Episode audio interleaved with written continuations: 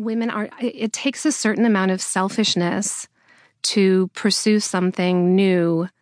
You know, my family had to make some sacrifices for me to go back to graduate school. They did it happily and willingly, but if I didn't have that support system, it would have been really hard. Mm. And I think that there is just sort of a cultural assumption that women put other people first. And creating art sometimes means you have to put yourself first, not not to the detriment of of the people around you or the people you love or the people who are taking care of you, but you know, sometimes you have to slack off a little bit on yeah. the um, you know who's making dinner and who's in charge of our lives. And and so it's it's just kind of a cultural condition that i hope is changing.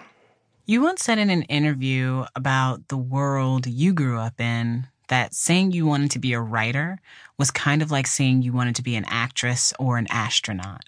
Right. Why was that? What kind of world did you grow up in? I just grew up in a really middle class, um, you know, community where people like me. You know, my dad has written books, but he wrote them a- apart from his job. It wasn't how he made his money. Mm-hmm. Um, and I, I just didn't know anyone who was a writer or an actress or an astronaut, and it felt presumptuous to say that you were going to do that. And I went to a small Catholic college where, you know, people were going to school. Sometimes they were the first in their family to go, or or maybe their parents, or maybe most likely one parent, their dad had gone to college, but their mom hadn't. And you were going to college so you could get a better job. And you weren't going to college to realize, you know, your passion and become an artist. It was just not it was not part of my world.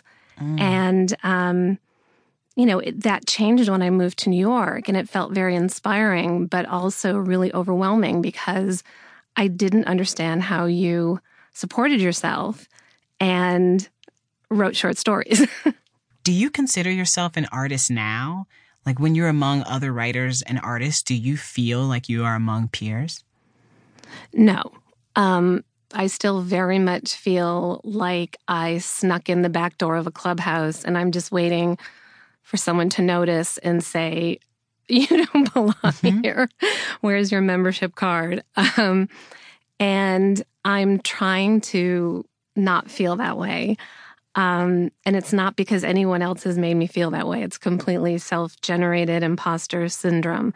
But it's also uh, you know, really relatively new and things happened for me really quickly. Mm-hmm. And, and I, I don't think I've sort of caught up.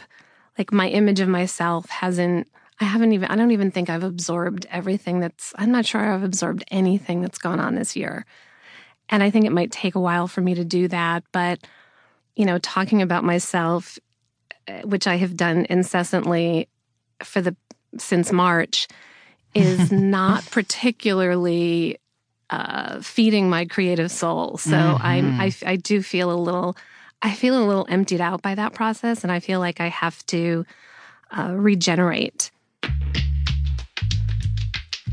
Okay, so at this point in the show, I like to do something, um, just a few short firsts. And okay, cool. I ask really quick, really short questions, and then you give me some really quick responses. Does that sound cool? Got it. Okay. Mm-hmm. When was the first time you felt like a novelist?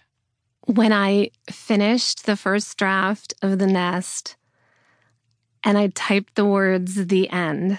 Mm.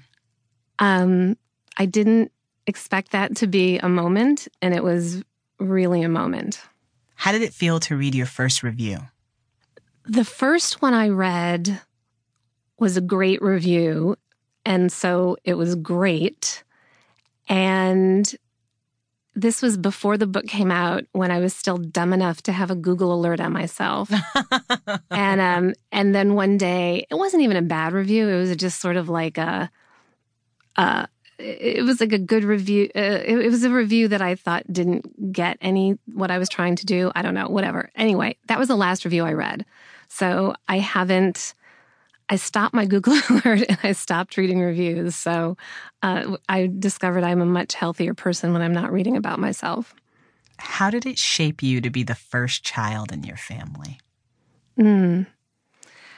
I think that the first child